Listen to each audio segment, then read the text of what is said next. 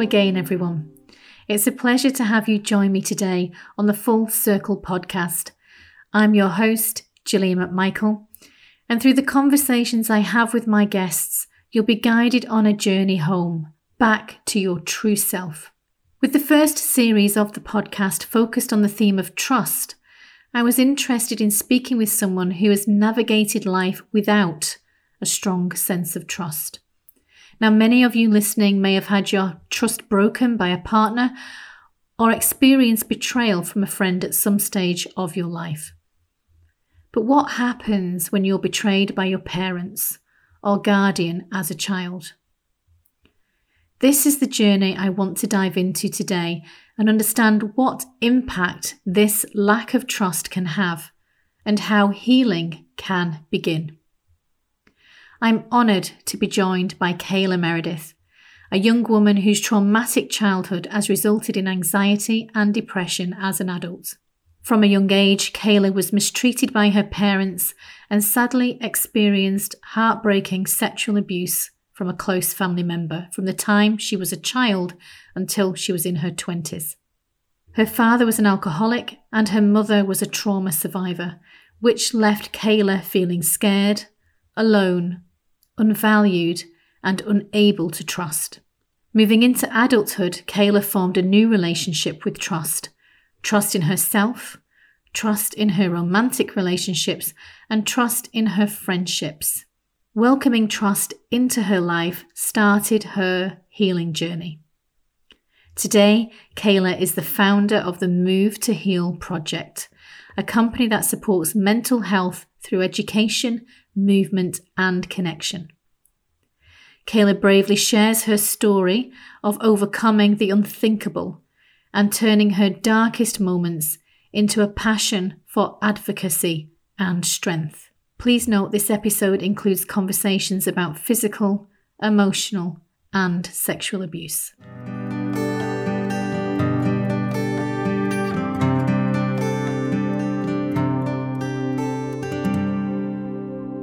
Welcome to the Full Circle Finding Your Way Home. Our theme for today is being raised without trust in your parents, and my lovely guest today is Kayla Meredith.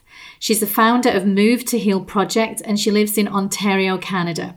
So, welcome, Kayla. It's lovely to talk to you today. How are you feeling about our conversation? Thank you so much for having me. I'm so excited to be here and I'm really looking forward to connecting more on this. Brilliant. So, I know that you quite openly share your story on social media forums and you've described yourself as a trauma survivor, in fact, a complex trauma survivor. And with our topic today of being raised without trust in your parents, I wondered would you be able to share a little bit more about what happened to you regarding trust or lack of trust in your parents as, as a youngster growing up? I was born into an environment that was quite unstable. My dad was an alcoholic, and my mom was just dealing with her own mental health issues. My mom is also a trauma survivor. And as a kid, I just remember feeling unsafe all the time. I was afraid all the time. My earliest memories include fear. And when it came to my parents, who I want to emphasize, I love my parents both so much. Um, but there was a lot of inconsistencies with how we were raised. And for me, with my experience, in- inconsistency did not or does not breed trust.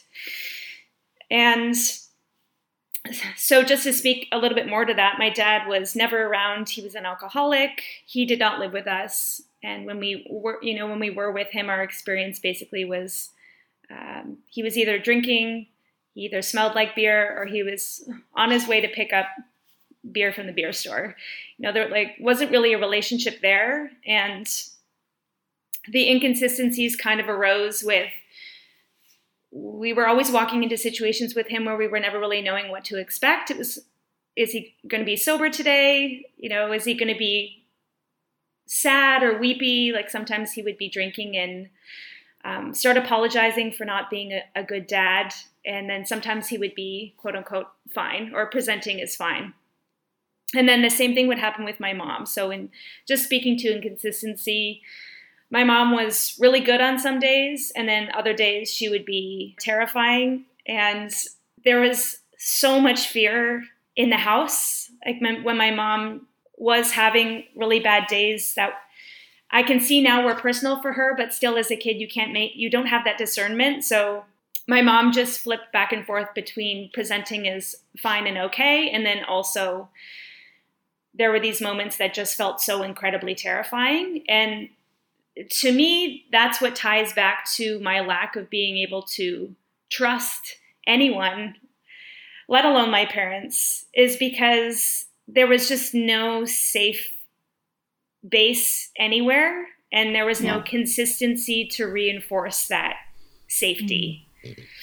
Thank you for that. That sounds like that was quite traumatic, as you described, and that sense of terror growing up. And that's quite a strong word, isn't it? Terror. Mm-hmm. But I know the emotional abuse went on for most of your childhood, but I know you were also had some physical abuse. And then when he was about six years old, it moved into sexual abuse.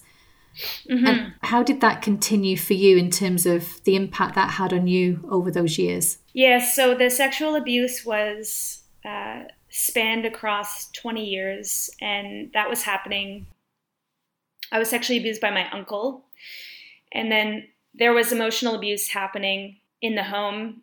And I think before I speak about the effects of abuse, it's really important for me to say my story is filled with a lot of trauma and sadness, but I do think that I represent a majority of of people, you know, abuse is so common and I just want to speak to how conflicting it can be as an adult navigating through healing when if someone has has experienced abuse at the hands of a parent, but that parent is still in their lives, how difficult and challenging it can be. And just acting as a representative for that person, you know, I want to be clear always when speaking about especially my mom like I love my mom so much, but my feelings are still important and the way that I was treated was not okay. And I think for anyone that's listening that might be in the same boat or have had that, that same, they're feeling conflicting emotions, like you can hold both of those emotions in your body where you love someone and then feel as though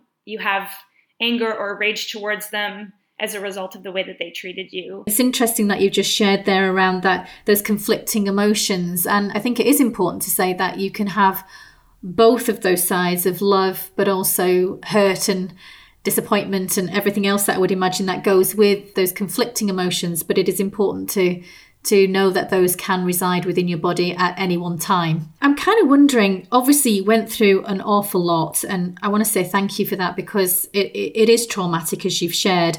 And how did you cope with those different levels of abuse and the impact of obviously like you said just a moment ago is that you said that that it's really difficult for you to trust anybody usually like everyone has a different way of coping that is they're not consciously deciding. But when i was younger it's not like i woke up every day realizing that i was there was abuse all around me. I was just thinking that that was normal. And from what i've learned about abuse or trauma like in the moment you're developing a coping mechanism basically to survive. So some people might dissociate, some people might develop an alter personality. You know, it can vary person to person. So for me, my coping mechanism was numbing. It's a subconscious reflex. So I remember like feeling emotions as a kid, but not feeling depth of emotion, if that makes sense. Like I would definitely cry, but everything felt really detached. And that carried all the way up until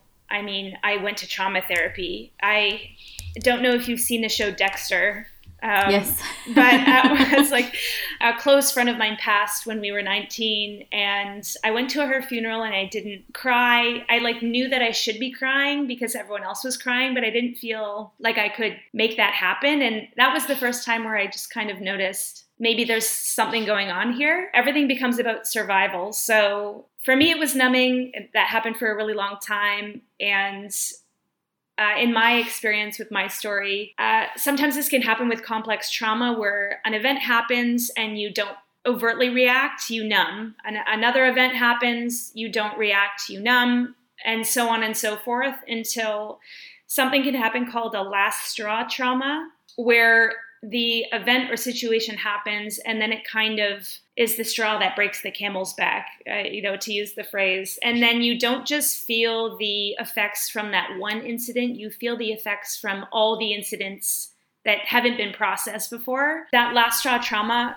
for me uh, drove me into therapy. And then that's where I began to unravel and sort through what had happened in my upbringing. And I feel like that last straw trauma led me to a place in therapy where it finally felt safe to begin to process things. I think that kind of last straw trauma, as you've just described there, obviously was one of those profound moments that just, like you said, it then sent you looking for some support can help you. So, can you share with us a little bit more around that journey then to recovery? And obviously, like you said, you started there with the therapy and you eventually felt safe. The first stages of my healing required me to learn what safety was. And like trust stems from safety. and I would say the first place that I, my, I mean, healing took place was with my trauma therapist. She was the first person for me that modeled what safety was. And like I could get I'm getting emotional just thinking about my therapist because she truly changed my life. I worked with her for 5 years, but I had never been exposed to kind language before. And I say that I mean like yes, of course like with my parents there was kindness happening, but because there was the manipulative side of it, I never felt like I could trust the kind language. This is like a small, like very small example, but if someone's saying to you, "Here, take this chocolate. I love you so much. Take this chocolate bar." You're like, "Okay, I'll take the chocolate bar." And then as like 5 minutes later, they're like, "What are you doing? I never said you could have that. Give it back to me. That's not yours." So that was my experience with the with like kindness was always like that underbelly of it. That must be quite confusing though because you know being given one thing and then being told don't eat that chocolate bar that whole sense of inconsistency which you mentioned at the very beginning i suppose that pulls through. So when you go into an environment then that is different. That feels safe. Are you looking then for that consistency? Are you needing that consistency? Well i think with growing up with that template, I mean, the challenging thing, this is so hard to speak to, but I guess before my trauma therapist, the the first first safe person I met was my ex was my ex partner. He was like the most loving, kind, like gentle human and he was offering me this kindness and love like free of manipulation just genuinely being like, I'm here and I want to love you. And of course, then I'm thinking that something's up because my experience has been those two sides. So then as a result, I'm sabotaging because I'm looking for something that feels familiar. And kindness and love did not feel familiar to me, like in its most pure form. So I'm starting fights. I'm getting drunk. I'm screaming at him for no reason to create that chaos because that's what felt familiar for me. And so intricate and i you know as i'm doing it i'm i'm feeling like i shouldn't be but i can't it's almost like i can't help it. And so to, i guess to answer your question any new situation that i'm entering into like in my 20s that doesn't reflect the chaos that i grew up in i'm i'm like creating chaos myself. Just for some sort of baseline to like feel or look for that familiarity I can hear that that's quite challenging, isn't it, from how you're sharing it? And thank you for that. And I suppose, you know, you talked about when you met, you went for your therapy and trauma therapist, and that was sounds like that was a very important, significant relationship for you as you moved on to take your journey to eventually healing. And I'm not quite sure whether healing ever fully gets healed, but I know that that's a journey in itself. But I know you had other things around you and you started to focus on your community trust because I know that you was into yoga and are still doing yoga now and you have your friendships and and also relationship that you talked about. So I wondered could you talk a little bit more about those things in terms of how those other environments have helped you and people have helped you mm-hmm. in your journey to healing and, and recovery. Just to speak to yeah, the what the healing journey might look like. You know, I'm definitely farther along now than I was eight years ago. That's for sure. And I, um, my trauma therapist said to me uh, several weeks ago, you know, when you go to therapy, it's not about eliminating. You can't eliminate what's happened to you. Um, you can't eliminate like the after effects of it, but you can work to manage them. And how I look at it is I just have, as I move along in my life now, I just add more tools to my toolbox. So if I am feeling activated or triggered or not really not really sure of what to do, um, I can reach for those tools. But in order to develop those tools, I mean, I had to start somewhere because you know in my early 20s i really didn't i didn't trust anyone. And um, judith herman she's the famous psychiatrist she says we we heal relationally. So a huge component for me in my in my healing journey yes was in community. So in reflecting back on the safest moments of my life i went to i went to bible camp when i was young every summer and all the way up I, I, ended up counseling at that camp. And because it was a summer where i was away from my family it felt so safe to me. And well it was uh, an evangelical bible camp um, i was in the presence of very loving individuals and i could you know play and feel free and like form these really meaningful relationships. I still am friends with those a lot of those people to this day. And so I guess I, I mean I reference camp a lot because it it saved me in a lot of ways that I did have a safe space every June where I could interact with loving, kind people. But then it, it's almost like I couldn't even sit in it because I knew that it would end. So after after camp and again into my 20s during these moments of reflection where I, I, kind of felt like I needed to get help but wasn't sure how, I actually signed up for a yoga training in Montreal. Came into the yoga training off of a summer long bender, basically, like lots of drinking and drugs, and just kind of went into this training like hoping to get some semblance of my life together. And again, it was that community aspect, you know. At camp, I was there with maybe 50 people for the month of June. And then in this yoga training, I was there with 50 people from all over Canada in this like intimate setting that was away from my house. So that was a huge, huge um, in my healing because again, I'm forming these relationships that are safe, and as and as well, it, it was important for self healing too because for the first time in my life, I realized that on my yoga mat, I could move my body the way that I wanted to. Those realizations wouldn't have been possible if I didn't have that safe community around me. Like for me to be able to say, I can move my body here how I want to because my friend Lauren is next to me or because my new friend Leslie is on my other side, you know. So community was yeah. so huge. Do you know, I just love that statement, which is I can move my body the way that I want to. It sounds very empowering when you say that. Mm-hmm. And, and that's really the reason why I, I later on in life decided to start the Move to Heal project because for me, you know, moving my body the way that I wanted to was an, an act of empowerment because my choice in regards to my body had been taken away by my perpetrator when I was younger. Like when you're a kid, you're so helpless. You feel so helpless, you can't do anything. And so, I mean, still to this day, I I think about that every day. Like, how do I want to move my body mm. today. We're just talking about the Heal to Move project that you set up, and I know that you're changing some of the concepts of that just at the moment, kind of in further development. Yes. It's evolving by the sounds of things. But you mentioned that you believe that your purpose is to help others find healing in the wake of trauma, and it feels that sense of empowerment and helping others empower themselves.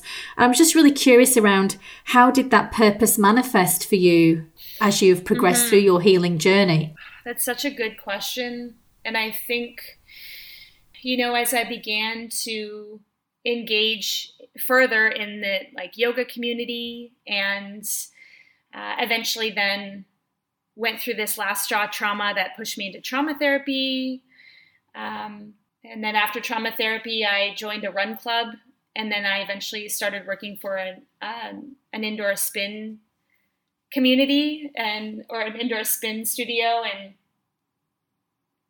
i guess that purpose manifested for me when i began via therapy to reflect back on my life and what really buoyed me like during during my worst times and I just remember sitting in my doctor's office. I was so, so depressed. And she had me filling out surveys every week um, to rate basically how I was feeling. And I just circled zero.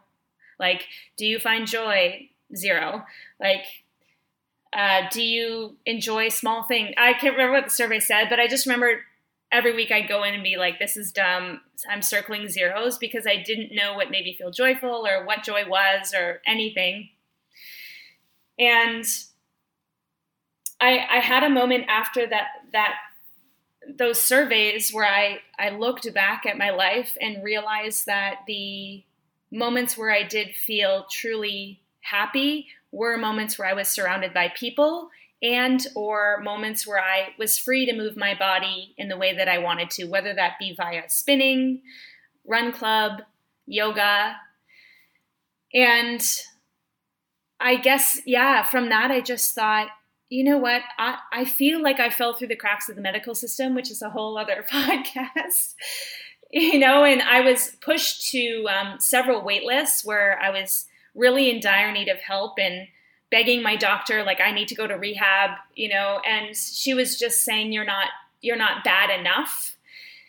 And I one morning I woke up and just thought like I don't know what to do while I'm waiting. Like I'm so tired of being sad and so drawing on the knowledge that I had, I just started moving my body every morning. So I do I think it was like a 5 to 10 minute yoga sequence and I always knew like I was I I was having difficulties with feelings at that time, but I always knew that I felt better or like felt different, I guess is maybe a better way of putting it. And so I just made this commitment to try and move every day while I was waiting for further treatment.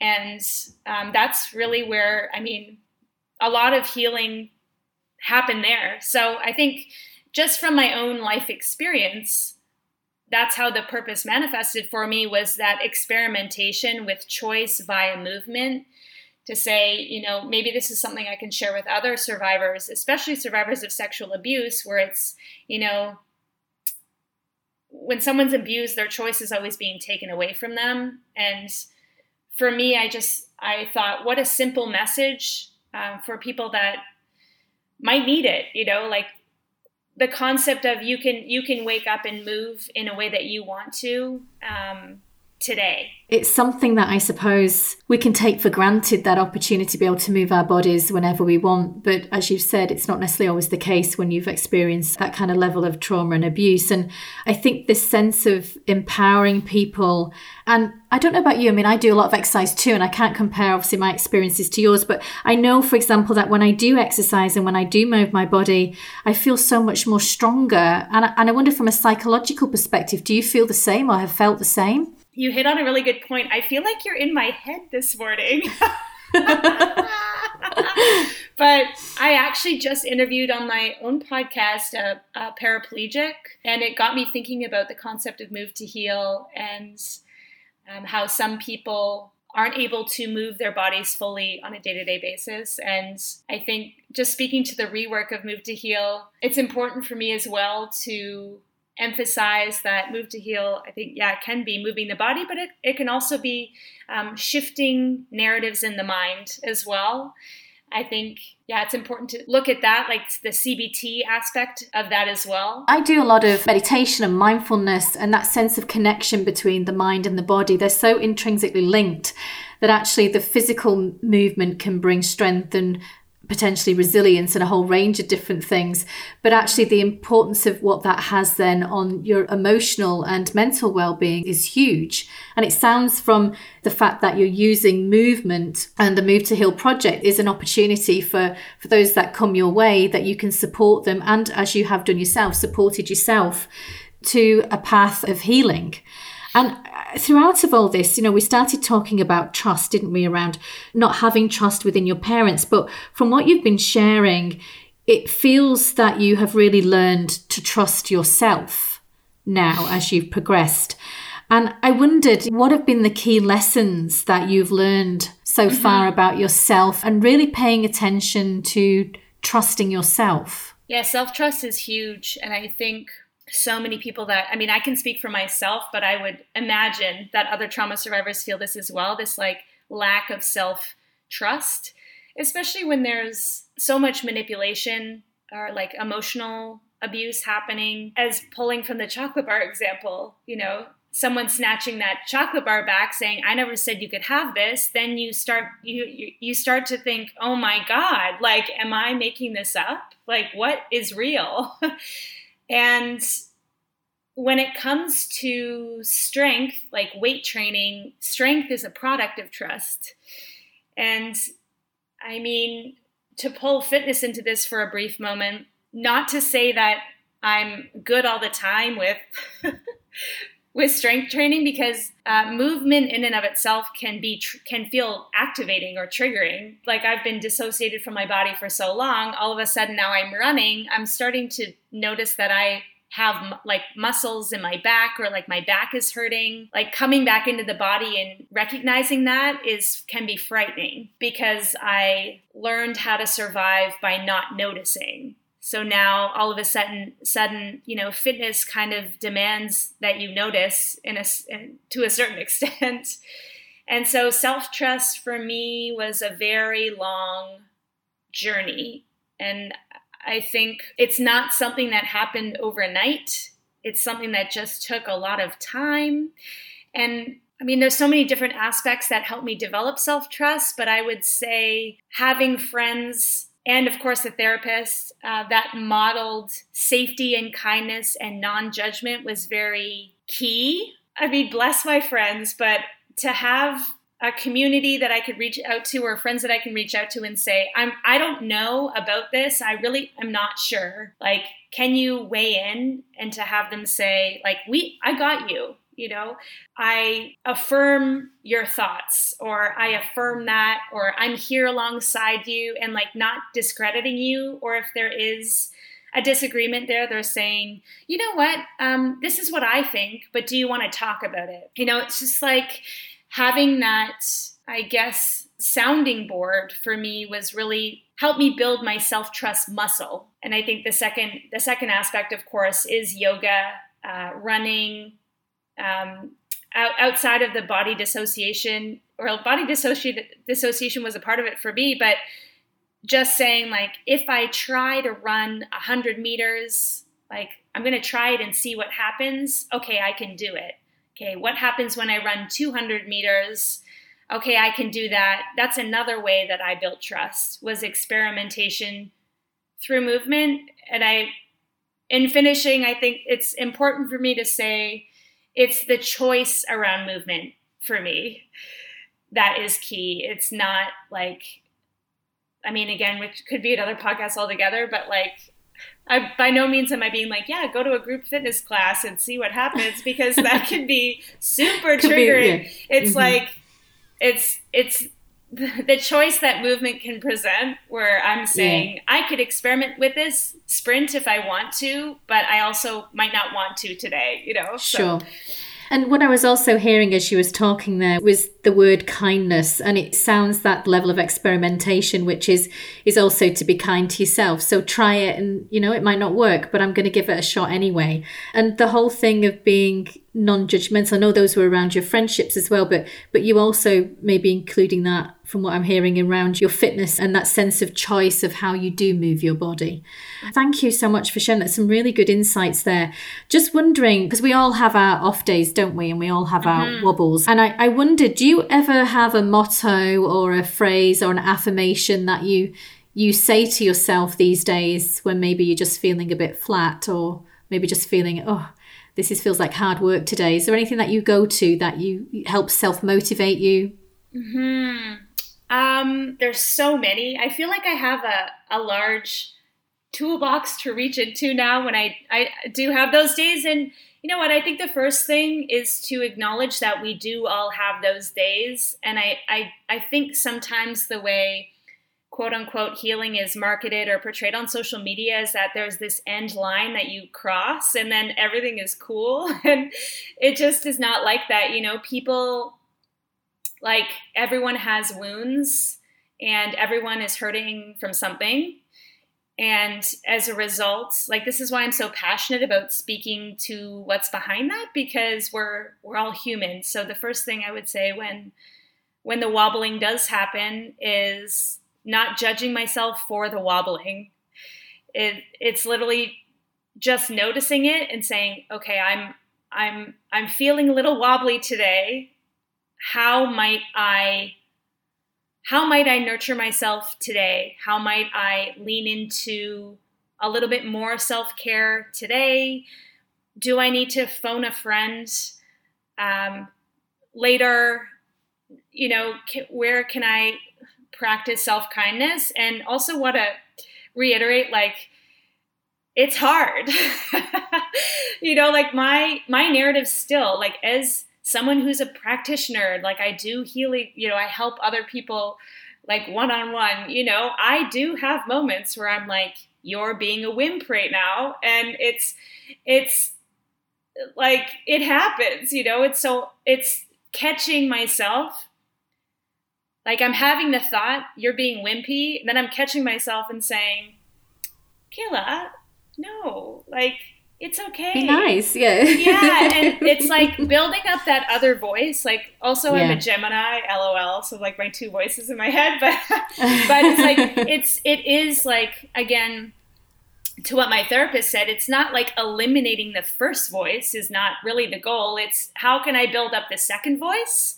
So it's like the first voice is saying, You're a wimp, like, you're so weak, like, you know, it's really mean. And then it's that other voice that's taking a stand and saying, We got this. How can you, let's walk, let's go on a walk, let's get a snack, let's take a take two breaks today. Let's phone a friend. And it's so important i think to have that compassionate voice. Like some part of my coach training work and wellness work that i do is around helping people connect with the compassionate observer voice that you notice. So when you're mm. noticing that you're self sabotaging or you're noticing that you're not speaking about yourself in a particularly good way, then how do you turn that into something more compassionate and kind and caring? And, and you've just described that beautifully. Kayla, I just have one final question, mm-hmm. if that's mm-hmm. okay. Mm-hmm. And that would be what advice would you give to our listeners who perhaps have lost their trust in their parents or even themselves? Yeah, I would say you're allowed to feel your feelings and you can love your parents, but simultaneously also still feel disappointed or hurt by them. Like you can hold both of those things at once. And you you might have those opposing feelings inside you for the rest of your life, but I think the question is um, what what might you focus on moving forward? So for example, if you're feeling like you don't trust your parents, but then you're choosing to continually go to them with something that feels vulnerable for you, like how is that going to play out? You know, like you you can make a different choice in regards to how you build your boundary with your parents. You can make a different choice in the moment where um, like I always think of that poem that Rupi Kaur wrote and I might be paraphrasing it, but she said, "Don't uh, don't look for healing at the feet of those that broke you." Um, and I I think about that a lot because, you, like, you can't change your parents. Your parents are hurting as well, so. But you can change your boundary with them, and you can change how you seek support for yourself.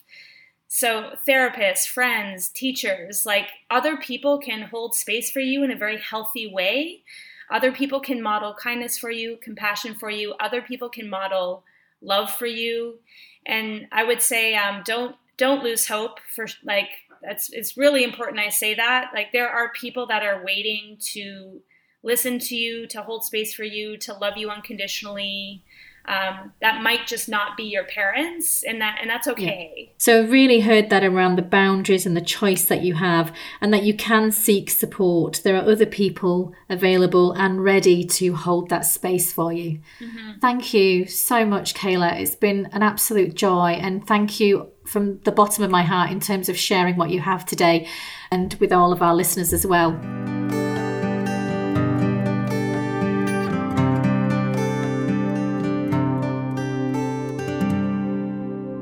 Thank you for listening today. If you enjoyed this podcast episode, it would mean the world to me if you would leave a review and subscribe to be notified each week of new episodes. Until next time, stay well, invite joy and curiosity into your life. See you soon.